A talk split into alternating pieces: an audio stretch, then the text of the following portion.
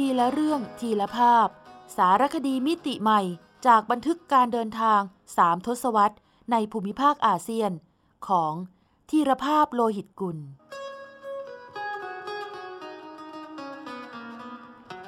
อ่านโดยสมปองดวงสวัย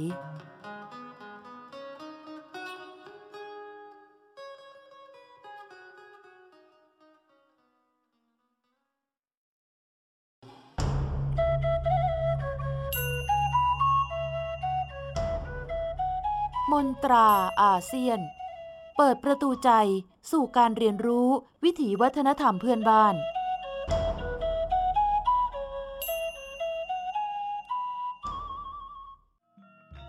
บุโรบุโดหรือบรมพุทโธบรมพุทโธมีอายุเก่าแก่กว่านครวัดถึงกว่า300ปีเพราะหากนับจากปีที่เริ่มสร้างพ.ศ. 1656นครวัดยังไม่ถึง900ปีเต็มแต่คนคุ้นเคยกับการเรียกแบบรวมๆว่าปราสาทหินพันปีในขณะที่ถ้านับจากปีที่เริ่มสร้างในพ.ศ. 1350พุทธสถานบรมพุทโธจะมีอายุถึงกว่า 1,200 ปีที่สำคัญราชวงศ์สายเลนที่สร้างบรมพุทโธนั้นคือราชวงศ์ที่นำองค์รัชทายาทแห่งราชสำนักกัมพูชาพระนามเจ้าชายชัยวรมันที่2ไปศึกษาเล่าเรียนบนเกาะชวาในฐานะราชบุตรบุญธรรมซึ่งมีความหมายเดียวกับการเป็นองค์ประกันเชกเช่นพระองค์ดำหรือสมเด็จพระนเรศวรไปร่ำเรียนและเติบโตที่หงสาวดีความสำคัญของเรื่องนี้อยู่ตรงที่ว่าพระราชพงศาวดารกัมพูชาจารึกว่าเมื่อเจ้าชายชัยวรมันที่2เสด็จกลับจากเกาะชวามารวบรวมกัมพูชาเป็นปึกแผ่นในนามเมืองพระนครทรงนำคติในลัทธิสายเลนหรือลัทธิบูชาภูเขามาเผยแพร่ด้วยการเริ่มต้นสร้างศาสนสถานบนฐานเป็นชั้นๆก่อนที่จะประสบความสำเร็จในการสร้างปราสาทหินที่ใหญ่ที่สุดอย่างนครวัดในสมัยพระเจ้าสุริยะวรมันที่2จึงกล่าวได้ว่าต้นทานแห่งความเกรียงไกรของเมืองพระนครที่โลกตะลึงคือแนวคิดลัทธิสายเลนโดยราชวงศ์สายเลนแห่งเกาะชวาราชวงศ์นี้ครอบครองอาณาจักรศรีวิชัยที่ยิ่งใหญ่ในฐานะชุมทางการค้าทางทะเลระหว่างจีนกับอินเดียตั้งแต่ราว 1,300 ปีก่อนโดยนับถือ2ศาสนาหลักคือศาสนาพุทธฝ่ายมหายานที่มีพุทธสถานบรมพุทโธเป็นประจักษ์พยานและศาสนาฮินดูอันมีเทวสถานปราบานันตั้งอยู่ไม่ไกลจากบรมพุทโธเป็นหลักฐานยืนยันความรุ่งเรืองเฟื่องฟูของ2ศาสนาพี่น้องก่อนที่ศาสนาอิสลามจะแพร่เข้ามาในราว600ปีมานี้แต่ได้กลายเป็นศาสนาหลักของประชากรอินโดนีเซียกว่า 80% จากจำนวน230ล้านคนในวันนี้จนชาวฮินดูต้องถอยร่นไปปักหลักณฐานที่มั่นสุดท้ายบนเกาะบาหลีขณะที่ชาวพุทธแทบสูญสิ้นจากเกาะชวาปล่อยบรมพุทโธและพราหมนันเดียวดายในฐานะพุทธสถานและฮินดูสถานในวงล้อมของชุมชนมุสลิมจึงไม่น่าแปลกใจที่เมื่อผมกลับไปเยือนบรมพุทโธอีกครั้งในรอบหลายปีจะมีเสียงสะท้อนจากเพื่อนร่วมทางว่าดูเหมือนพุทธสถานที่ยิ่งใหญ่ไม่ได้รับการเคารพคารวะอย่างที่ควรจะเป็นจากนักท่องเที่ยวท้องถิ่นถึงขั้นมีวัยรุ่นเตะท่าถ่ายรูปโดยใช้ข้อศอกพาดไหล่พระพุทธรูปราวกับเป็นเพื่อนสนิทกันมานานผมได้แต่ให้ข้อคิดว่าความต่างทางศาสนาไม่น่าจะเป็นสาเหตุหลักแต่จำนวนประชากรมากมายถึงกว่า200ล้านคนมากเป็นที่ 4 ของโลกอาจทำให้การดูแลอบรมไม่ทั่วถึงก็เป็นได้ในทางกลับกันนี่ก็เป็นบทเรียนสอนใจชาวพุทธอย่างเราว่าพึงสำรวมให้มากยามไปเยือนบูชาสถานในศาสนาอื่นอย่าว่าแต่เขา อีเหนาเป็นเสียเองก็แล้วกัน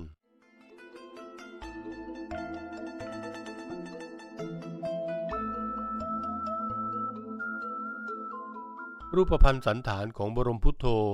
เป็นทรงพีระมิดโดยมีฐานสี่เหลี่ยมจัตุรัสกว้างถึงด้านละ121เมตรสูง50เมตรแบ่งเป็น3ชั้นคือชั้นฐานหรือชั้นกามธาตุเปรียบเสมือนโลกมนุษย์ที่ยังมีกิเลสยึดติดในรูปรสกลิ่นเสียงสัมผัสวนเวียนอยู่ในความโลภโกรธหลงชั้นที่2เป็นชั้นรูปธาตุหลุดพ้นจากความโลภโกรธหลงแต่ยังคล้องแวะในรูปรสกลิ่นเสียงสัมผัสชั้นที่3เป็นอรูปธาตุหลุดพ้นจากกิเลสเมามัวทั้งมวลเปรียบได้ดั่งแดนนิพพานการที่ผู้แสวงบุญค่อยๆเดินประทักษิณาเวียนขวาขึ้นไปทีละชั้นจึงเปรียบเสมือนการมุ่งมั่นทำความดีลดละกิเลสจนบรรลุธรรมสู่แดนนิพพานหลุดพ้นจากสังสารวัฏหรือการเวียนว่ายตายเกิด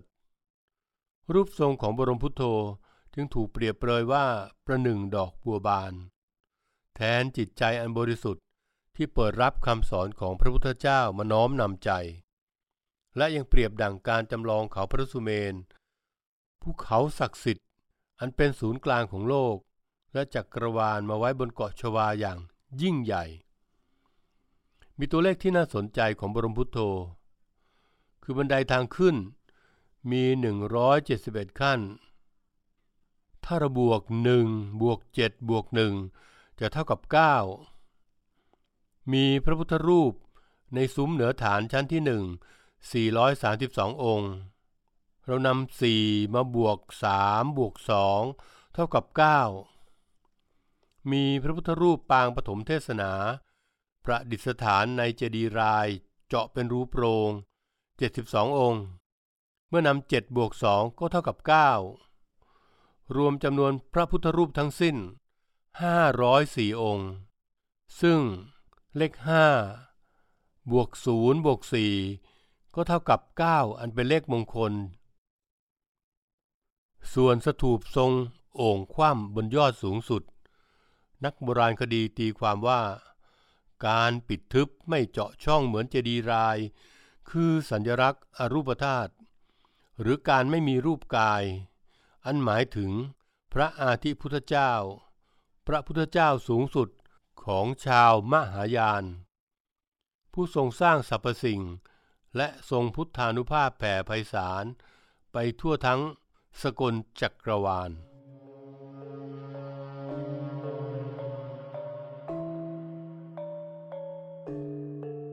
สันนิษฐานว่าต้องใช้หินภูเขาไฟในการก่อสร้างกว่า2ล้านก้อนนำมาวางเรียงกันเป็นความยาวกว่า5กิโลเมตรสะท้อนทั้งศรัทธาสูงส่งในศาสนาภูมิปัญญาสูงสุดในการประดิษฐ์คิดสร้างและความมั่งคั่งอย่างที่สุดของอาณาจักรศรีวิชัยสมัยราชวงศ์สายเลนเมื่อราว 1,300 ปีก่อนจึงไม่น่าแปลกใจที่วันนี้องค์การยูเนสโกจะยกย่องบรมพุทโธเป็นมรดกโลกของมวลมนุษยชาติแต่ในเวลาเดียวกันก็เป็นอนุสาวรีย์เตือนใจให้เราตระหนักถึงกฎแห่งไตรลักษณ์ที่พระพุทธองค์ทรงแสดงไว้คือสรรพสิ่งล้วนเกิดขึ้นตั้งอยู่และดับไปอย่างลึกซึ้ง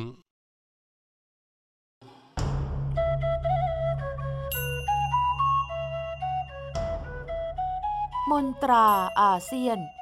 เปิดประตูใจสู่การเรียนรู้วิถีวัฒนธรรมเพื่อนบ้าน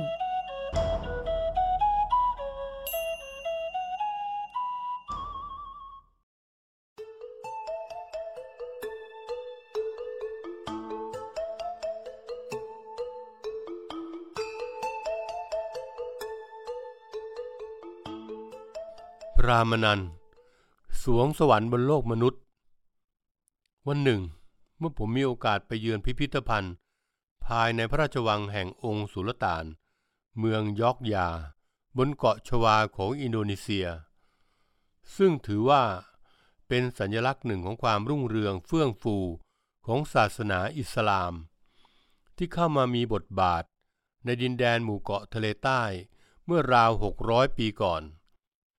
แล้วกลายเป็นศาสนาหลักของประชากรอินโดนีเซียกว่า230ล้านคนในวันนี้อันส่งผลให้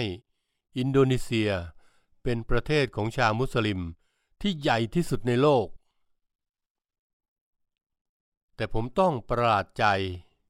ตั้งแต่ยังไม่ย่างเท้าเข้าสู่เขตพระราชวังชั้นใน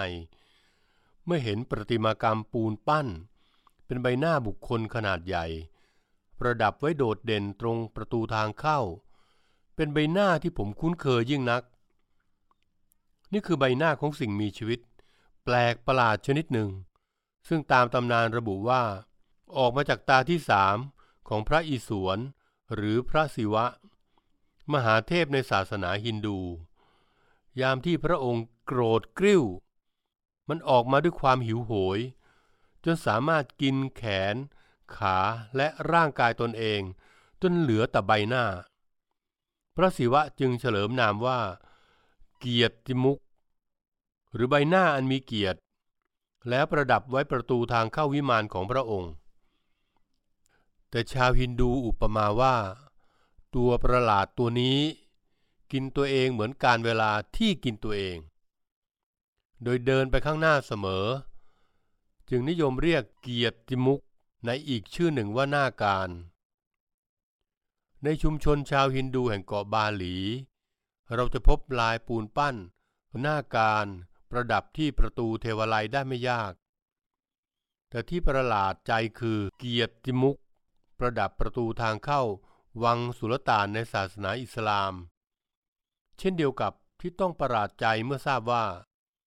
การแสดงพื้นถิ่นชุดสำคัญของชาวมุสลิมแห่งยอกยาบนเกาะชวาในวันนี้คือการแสดงโขนชุดรามายณะที่ได้รับอิทธิพลจากศาสนาฮินดูตลอดจนตราสัญลักษณ์ของอินโดนีเซีย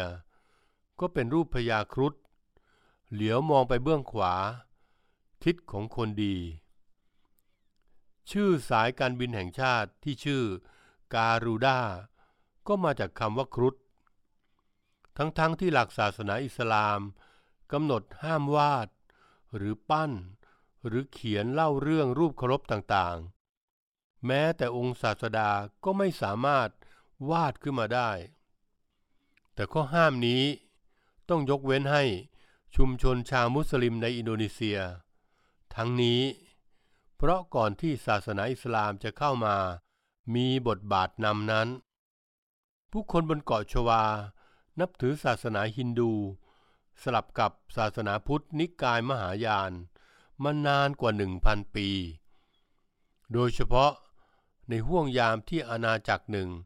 รุ่งเรืองถึงขีดสุดเมื่อราว 1,200 ปีมาแล้วนั่นคืออาณาจักรศรีวิชัยสันนิษฐานกันว่าอาณาจักรนี้มีศูนย์กลางอยู่ที่เมืองชัยยาจังหวัดสุราษฎร์ธานีปัจจุบันแล้วแผ่อิทธิพลทางการค้าครอบคลุมหมู่เกาะทะเลใต้ในมหาสมุทรอินเดียได้ทั้งหมดโดยเฉพาะที่เกาะชวาซึ่งเป็นชุมทางการค้าอีกแห่งหนึ่งและมีความเป็นไปได้ว่าต่อมาในพุทธศตวรรษที่13ศูนย์กลางอาณาจักรศรีวิชัยย้ายจากชัยยาไปอยู่ที่เกาะชวาในสมัยราชวงศ์สายเลนซึ่งนับถือศาสนาพุทธนิกายมหายานจึงได้สร้างพุทธสถานขนาดใหญ่คือบรมพุทโธหรือบุโรพุทโธไว้ที่เกาะชวาก่อนที่ราชวงศ์สันชัยที่นับถือศาสนาพราหมณ์ฮินดูจะสร้างเทวสถานพราหมณันขึ้นมาประชันก่อนที่ศาสนาอิสลามก็แผ่อิทธิพลเข้ามาภายหลังแต่ด้วยคุณค่าทางสถาปัตยกรรมทำให้บรมพุทโธและพราหมณันได้รับการยกย่องจากองค์การยูเนสโกด้วยการขึ้นทะเบียนทั้งสองแห่งเป็นมรดกโลกทางวัฒนธรรมของมวลมนุษยชาติทำให้มีนักท่องเที่ยวหลั่งไหลมาชมอย่างไม่ขาดสาย และถึงแม้จะมีอายุเก่าแก่กว่า 1,000 ปีทว่ายังคงสง่างามอยู่ไม่เสื่อมคลาย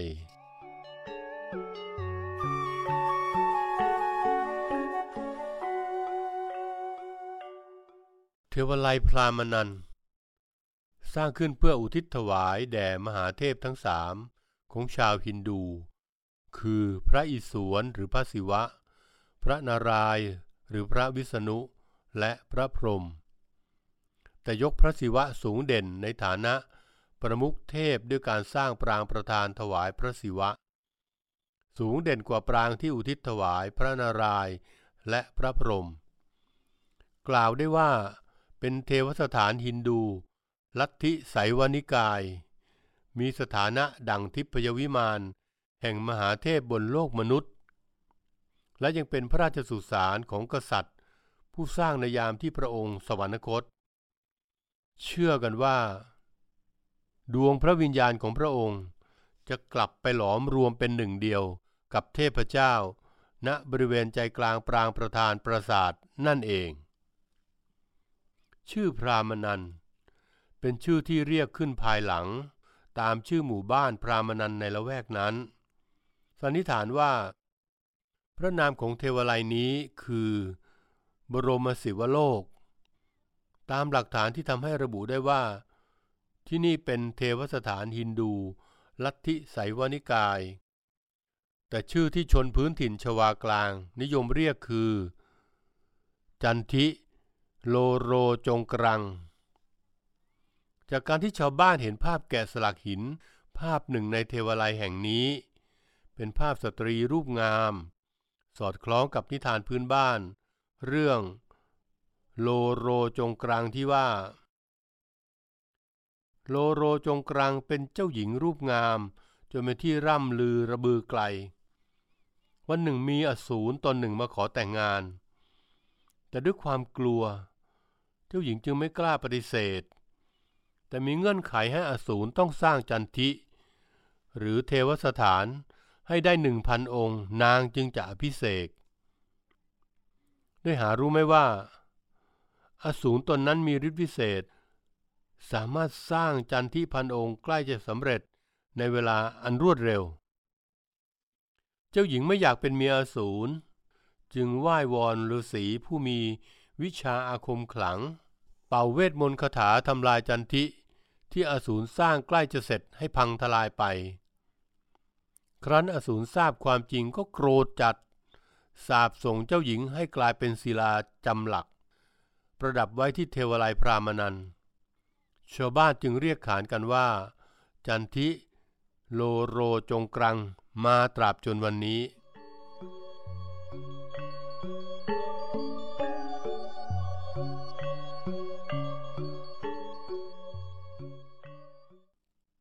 โครงสร้างของเทวาลัยพรามนันท์เป็นปราสาททรงปรางขนาดใหญ่3หลังอุทิศถวายแด่3มหาเทพและปราสาทขนาดเล็กอีก3หลังอุทิศถวายให้พระพาหนะทรงของ3มหาเทพคือโคนนทิพาหนะทรงของพระศิวะพญาครุฑพาหนะทรงของพระนารายณ์และหงส์พาหนะทรงของพระพรหมและถึงแม้จะสร้างด้วยหินภูเขาไฟซึ่งมีเนื้อหยาบกว่าหินทรายที่ชาวเขมรใช้สร้างปราสาทแต่ช่างชาวชวาแต่โบราณกาล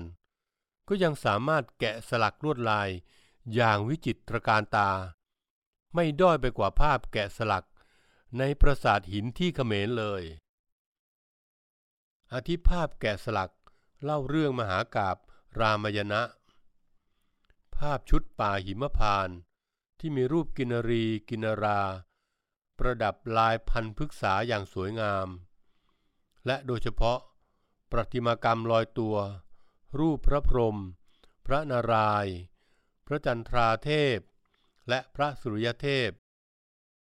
ศิลปะชวาตอนกลางที่รังสรรค์ได้อย่างวิลิสมารายิ่งนักสะท้อนความเกรียงไกรของอาณาจักรศรีวิชัยในยุคสมัยราชวงศ์สันชัยได้เป็นอย่างดีส่งผลให้วิถีแห่งศรัทธา ในศาสนาฮินดูฝังลึกอยู่ในกลุ่มชนชาวเกาะชวา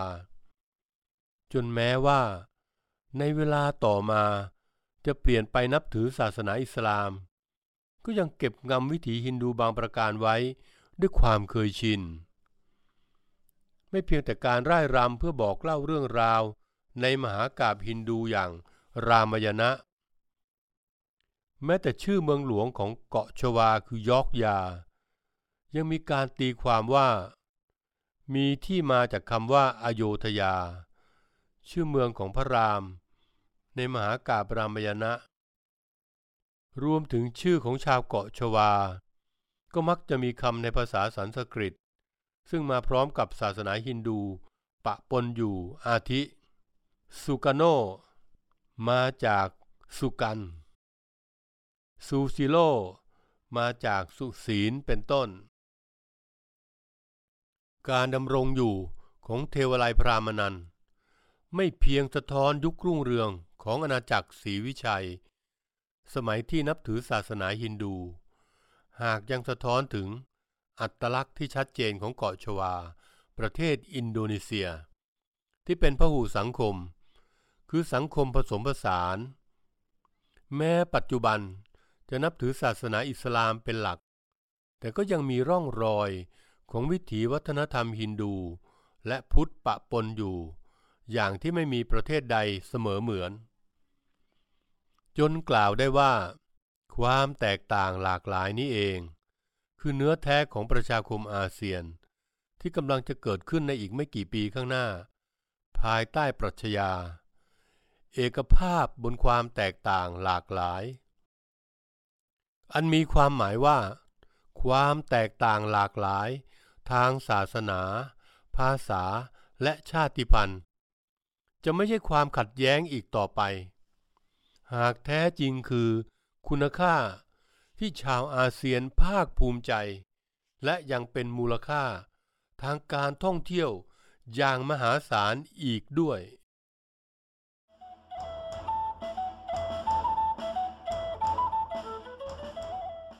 ซอกแซกอาเซียนทุกซอกทุกมุมของอาเซียนมีเรื่องราวที่ค้นหาได้ไม่รู้จบโดยกิติมาพรจิตราธร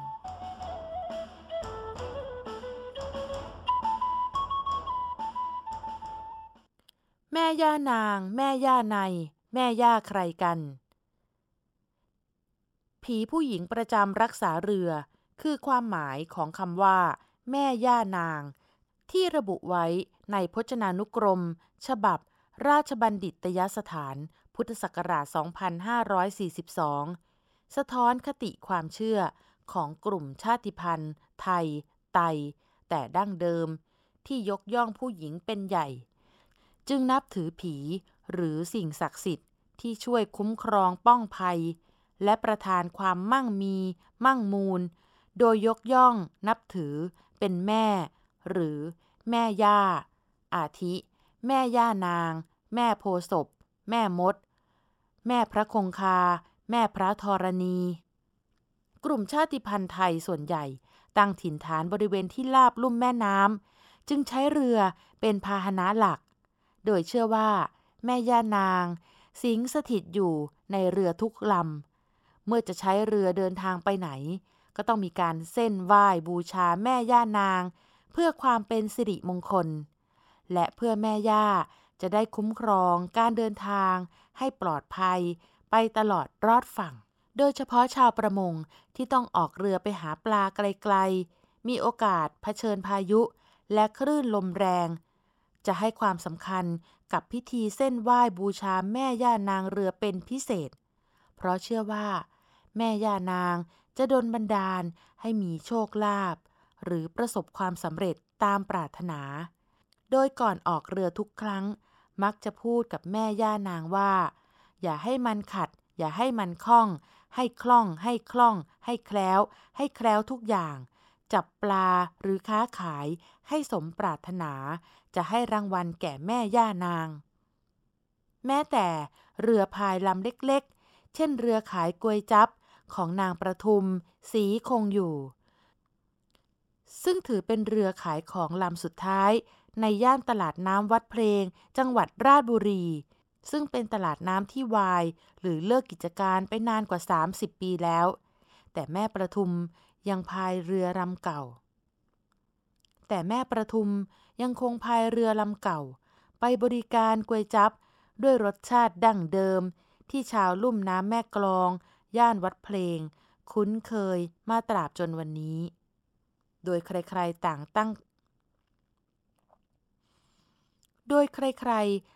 สังเกตเห็นว่าเรือพายของแม่ทุมเก่าจนเนื้อไม้แตกลายงาไปทั่วทั้งลำทว่า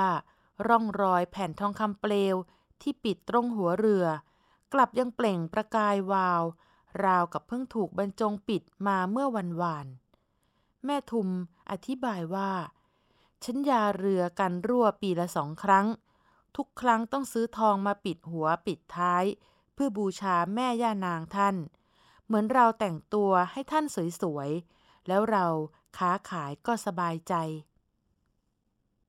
ที่จังหวัดกระบี่มีพิธีผูกผ้าเรือหัวโทงอย่างเอิกกระเริกเป็นประจำทุกปีเพื่อบูชาคารวะแม่ย่านางเรือจะได้เป็นขวัญและกำลังใจให้ชาวเรือยามนำเรือหัวโทงออกไปทำประมง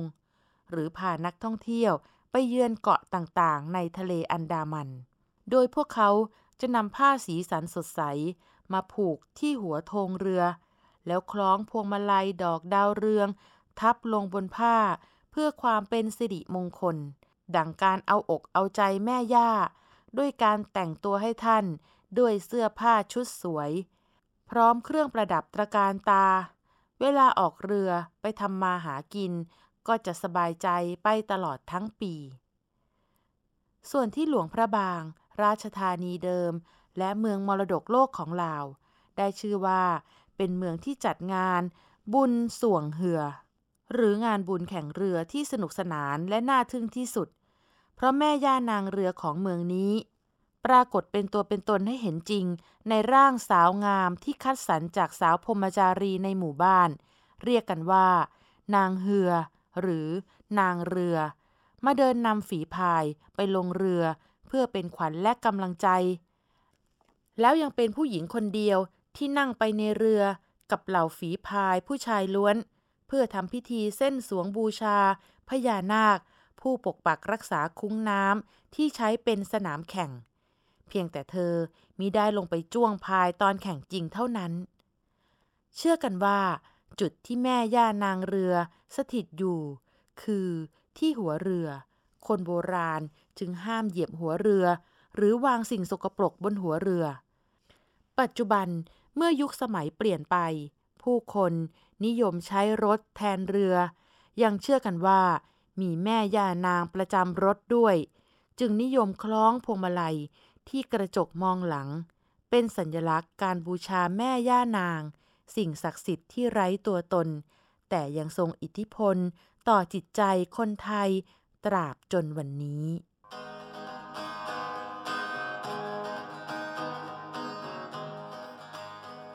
ทีละเรื่องทีละภาพสารคดีมิติใหม่จากบันทึกการเดินทาง3ทศวรรษในภูมิภาคอาเซียน